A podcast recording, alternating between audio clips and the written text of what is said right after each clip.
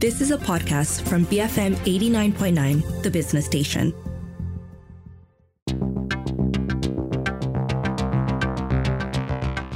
This is BFM 89.9, the business station. Welcome to Mattsplained. I'm Matt Armitage and I'm flying solo this week, which means that for once, Richard Bradbury can't tell me what to do. He has made me promise not to get him in trouble, so I'm going to try to keep the stories clean. And because you only have the sound of my voice to help you through the next half an hour, I thought we might as well try and make the stories fun as well. Of course, what could be more fun than talking about Elon Musk? In case you missed it, Elon Musk now owns Twitter. What's that? You don't use Twitter? Yeah, neither do I. So I guess we'll never know if he spent that 40 odd billion dollars wisely. Let's move on from Elon Musk to uh, friendly bacteria. We've covered a lot of stories on the show about the brains in our bellies, or more accurately, the role that gut flora plays in everything from obesity to depression. Now, I think we actually covered this story at an earlier stage. Scientists at Rouen University Hospital in France have found evidence that oral doses of a probiotic uh, based on a bacterium called H. alvei, the oral doses helped obese mice to lose weight. Now, the mechanism they do this via is a molecule produced by the probiotic that's called CLP8, and this mimics an appetite reducing hormone. Now, of course, trials like this often fail at that first stage because what is successful in one animal is often not successful in another. But happily, in initial human trials, the researchers have found that the probiotic does have a similar effect in people. Their study comprised 212 obese individuals. Uh, the individuals were then given counseling support, which would help them reduce their calorie intake by 20% for the next three months. Uh, they were asked to maintain other aspects of their life, so their usual exercise and physical activity regimen, so that the data wouldn't be skewed by things like doing more intensive workouts or just sort of changing drastically the, the way you go about your daily life. About half the group took a pill containing the H. alvei twice a day, with the remainder taking a placebo. Now, over three months, 55% of the group that took the probiotic lost more than 3% of their body weight, compared to only around 41% in the control group. So there's about a 15% difference there. Now, this is the point where Richard would jump in and say something like, well, 3% doesn't sound like much. And that's true. I know it doesn't sound like much, but we all know how hard it is to lose even a couple of kilos. And that's what that 3% represents for most of us, you know, two to three kilos. I've lost maybe six kilograms this year. But the first three kilos of that was down to contracting COVID in March. Now, I managed to not put the weight back on, but it's taken me six months to lose a further three kilos. So losing two to three kilos over three months really is a big deal. And it turns out that that 3% is something of a magic number. Now, according to New Scientist, which of course is where this story comes from, just losing 3% that links to a di- that has a direct link rather to a reduction in the risk of developing conditions like type 2 diabetes as well as cardiovascular disease. And these facts were also reflected in the study. The candidates who took the probiotic demonstrated considerably lower blood sugar levels than the candidates in the control group. Now, one thing that the research didn't check was food intake. So they don't know uh, if there's a link to certain foods, for example, if some foods are better than others. Uh, it could even be, you know, that the the sense of being full, that sense of being satiated, uh, that uh, that people on the probiotic uh, pill regimen reported feeling. That could have caused them to eat less or snack less. There's also the possibility that the bacterium actually affects how fat breaks down. So we may not be too sure about the why in terms of why this works, but we do have a better idea of what results we should expect to see. And the hope is that this and other bacteria can one day become part of very personalized and targeted approaches to tackling obesity. It's really strange not having anyone to ask which story I should do next. Um, okay, I have to admit, I've been getting a little bored with my Apple Watch recently. Now, there's nothing wrong with it. It's not that I need a watch to do anything that this doesn't do, uh, which is basically, you know, the way I use it, it's to tell the time, to announce my WhatsApp notifications, and to time me when I'm on the treadmill. And I think a lot of us have probably had a similar long term experience when it comes to smartwatches. We think we're going to run loads of apps, we think we're going to do all of these things with it, but basically it boils down to time, notifications, stopwatch. Uh, I admit I do occasionally use it to answer calls when I'm uh, uh, when I've misplaced my phone, but only when I'm home alone and indulging my James Bond and Our Man Flint fantasies and talking into my wrist and uh, holding it up to my ear. But that doesn't stop me getting excited about the research that's uh, been carried out at Uppsala University in Sweden where a team has developed a quantum watch. And just like everything that has the word quantum in front of it, it does its job in completely the kind of opposite way than the one you'd expect. Because this is a watch that doesn't count. And I know that sounds really strange, but we'll get to why and how in a second. So, the Swedish team developed it uh, because they needed a more accurate solution to measure these things called pulse probe experiment. Now, these are very common in material science.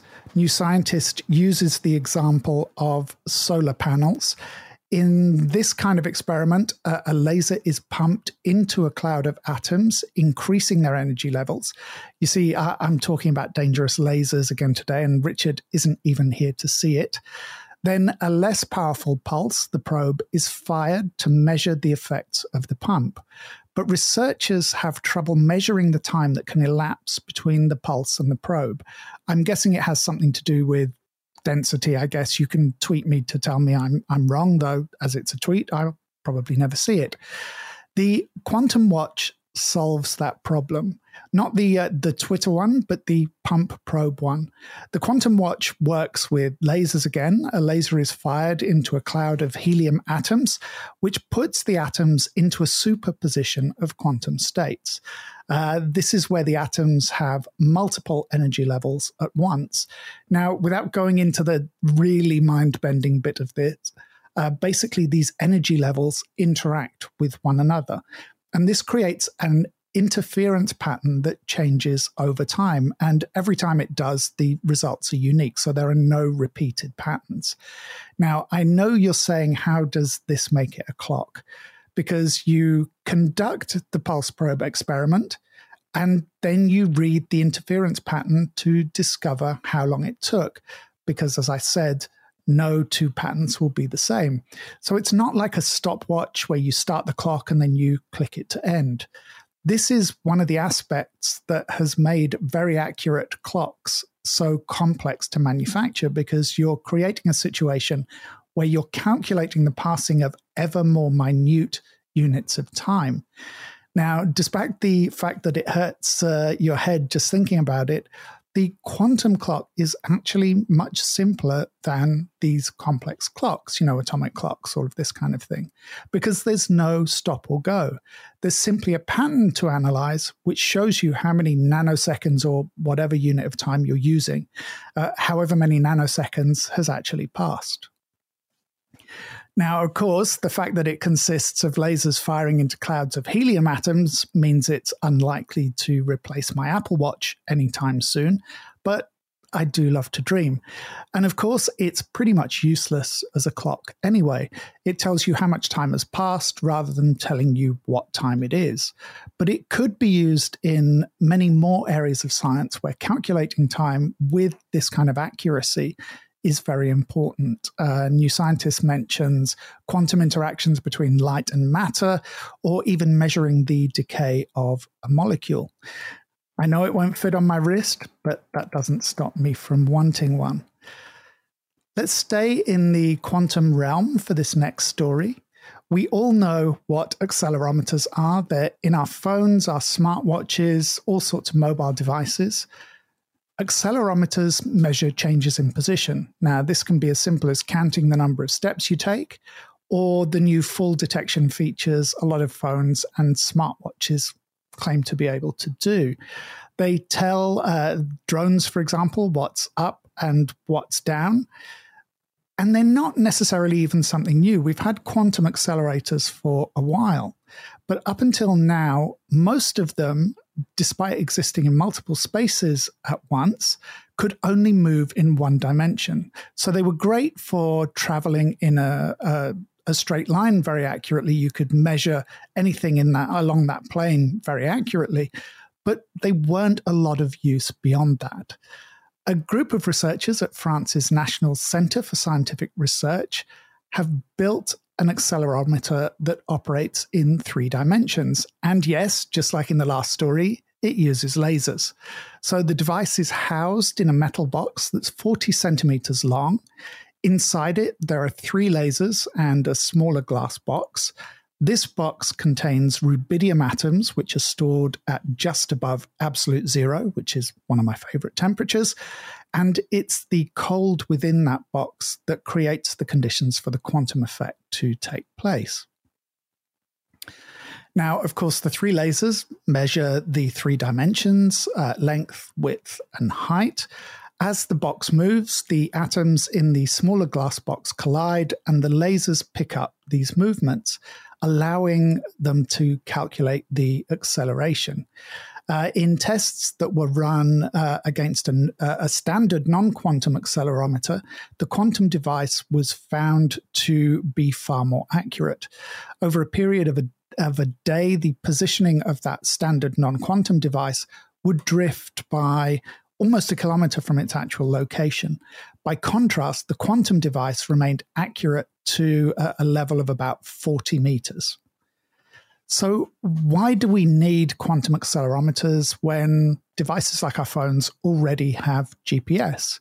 Well, one possible use is as a backup device in uh, sectors like shipping. Uh, GPS is incredibly accurate, but only when you can connect to that satellite. And as we've talked about on recent shows, there's been far more conversation really about the idea of societal resilience. Uh, for example, in the event that there was an outage in GPS networks, uh, it doesn't matter whether it's through natural or deliberate actions, quantum accelerometers would allow ships to stay on course without having to resort to manual calculations with maps, charts, or with something like a sextant.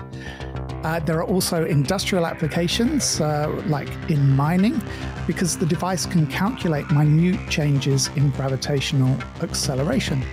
So that's pretty cool. Um, I think that's uh, probably about it for part one. When we come back, we'll be looking through some smart glass, training some AI, and talking about smartphones that are actually interesting. This is BFM 89.9.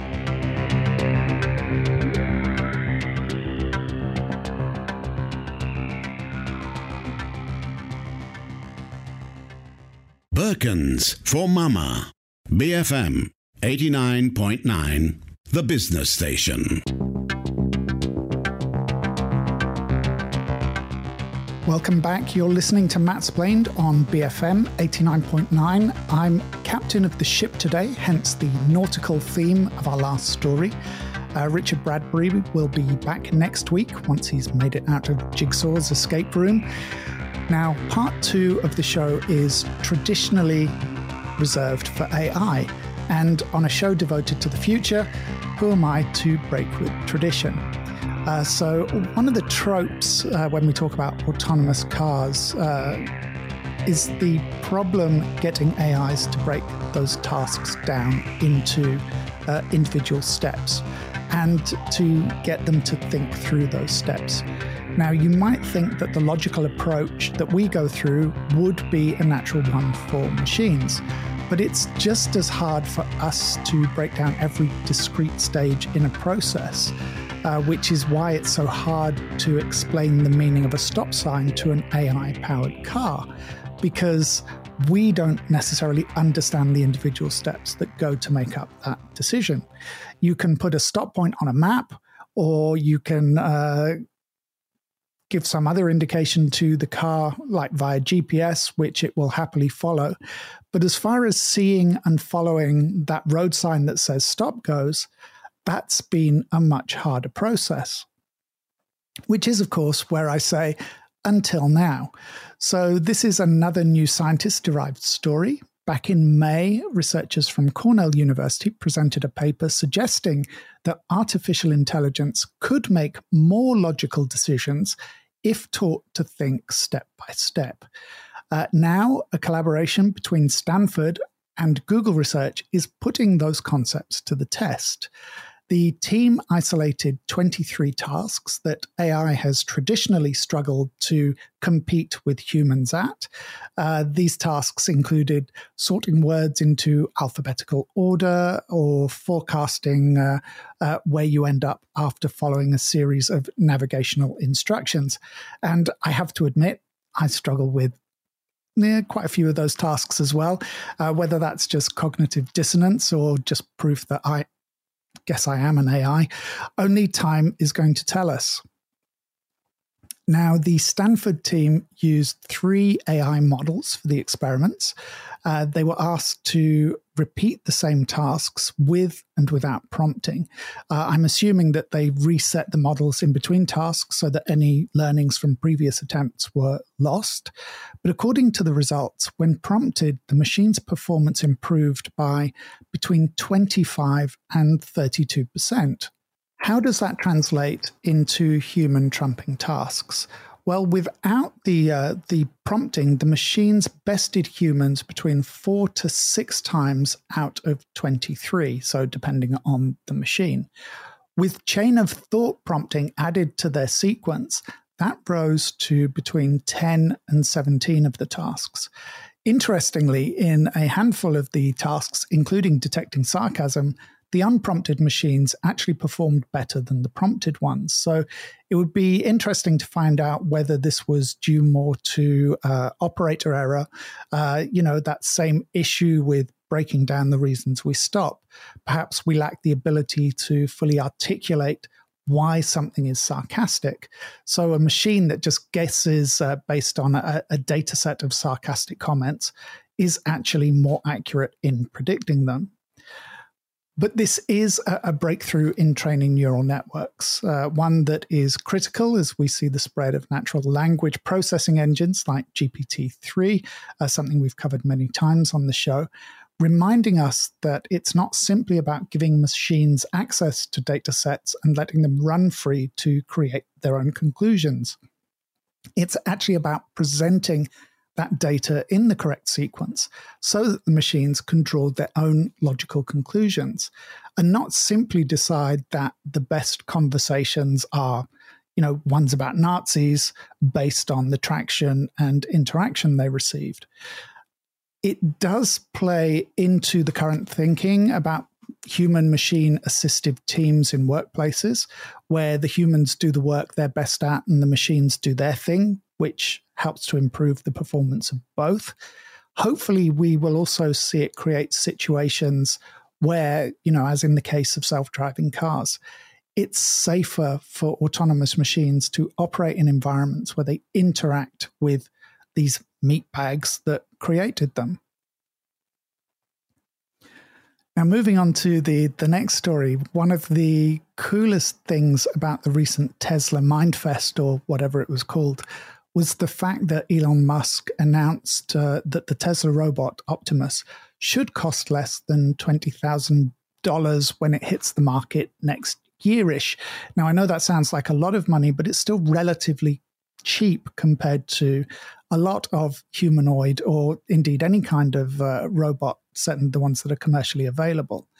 Uh, one of the things we mentioned last week about space travel was the ability of uh, commercial space companies to drive down costs. Humanoid robots and robots in general have typically been very expensive because of the complex engineering required to get them to move when you give a machine legs and arms and ask it to complete tasks, uh, to, to walk, but use its arms for a secondary purpose, for example, it has to be aware of its balance and its physiology or its architecture or whatever you want to call it. It's not the same as an industrial machine that's bolted in place or you know some remote controlled drone operating on wheels and this is part of the reason that machines like those made by Boston Dynamics are actually so expensive.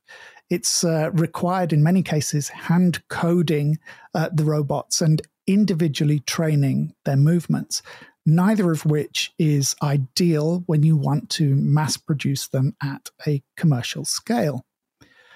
Researchers at Carnegie Mellon University may have found a, a, solution to at least those cost issues.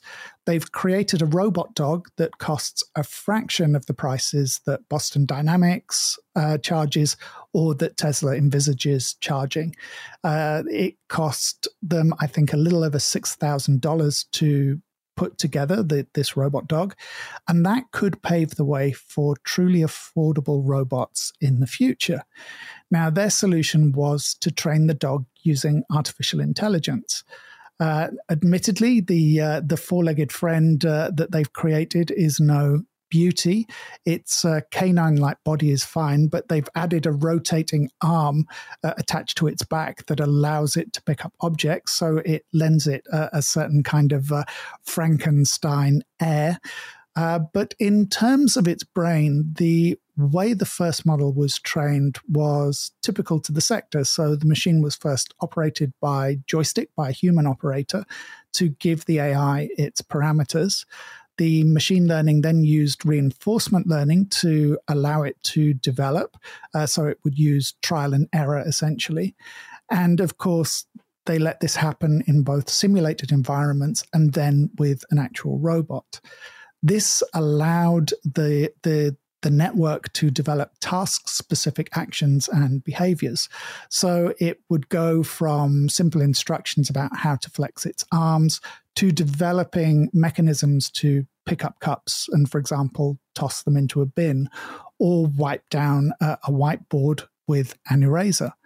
But the really clever bit came when the researchers flipped the AI it had trained uh, from the role of student to being the teacher the machine was then able to pass on its learnings to a new machine, with the student machine trying to replicate the movements of the teacher and apply them to the real world data being fed into it by its own cameras and sensors. Uh, so far, it seems that the trials are developing well.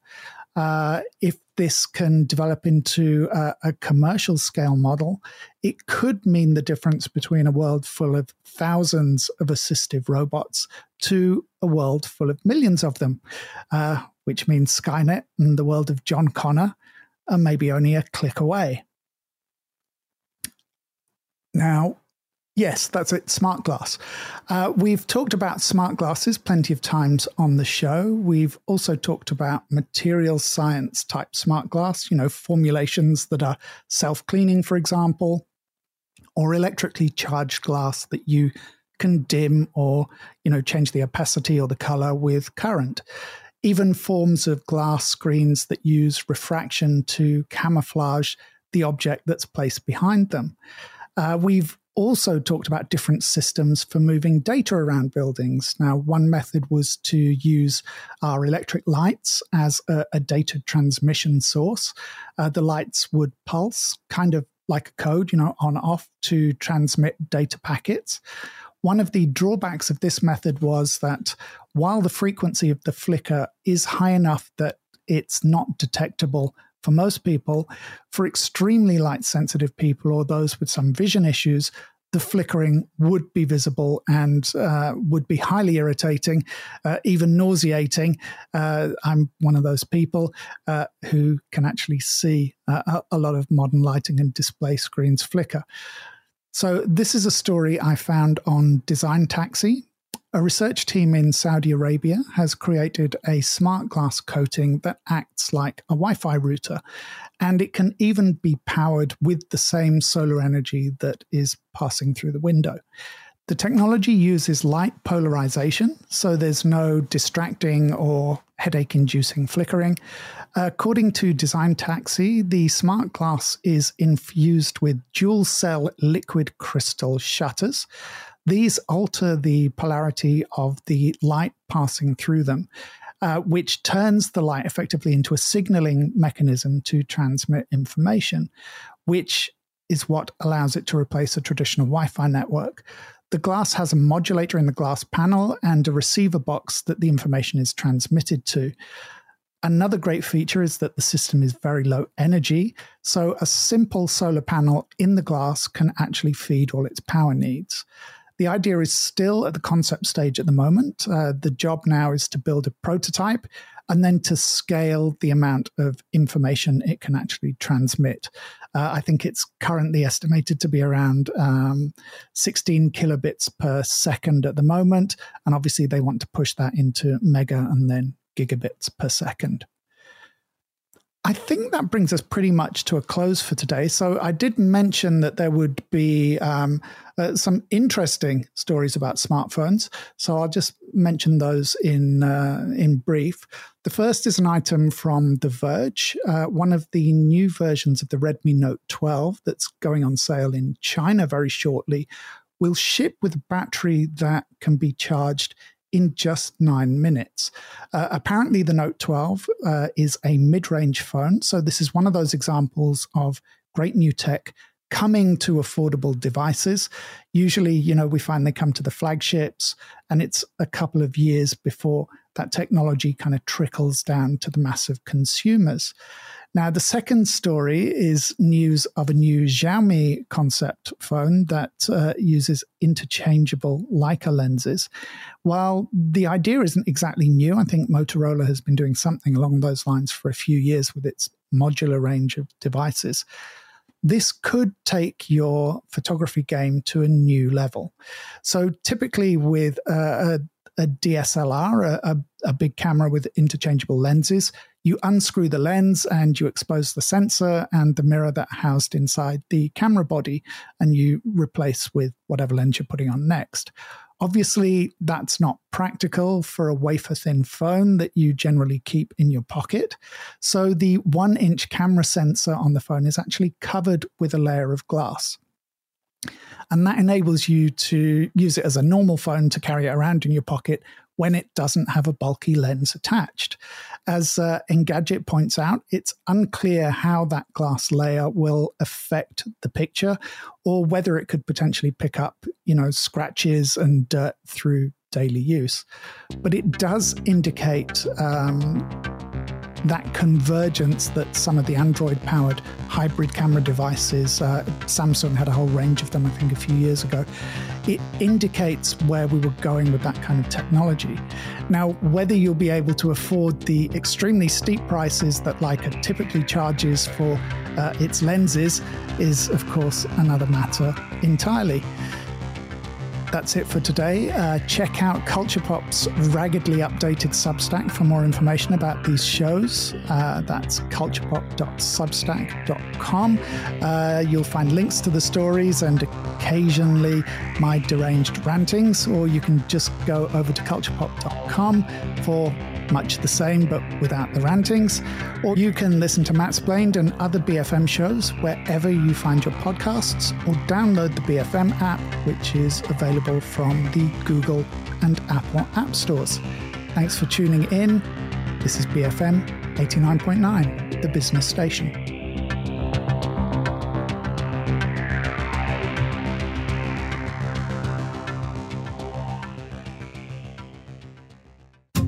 You have been listening to a podcast from BFM 89.9, the business station.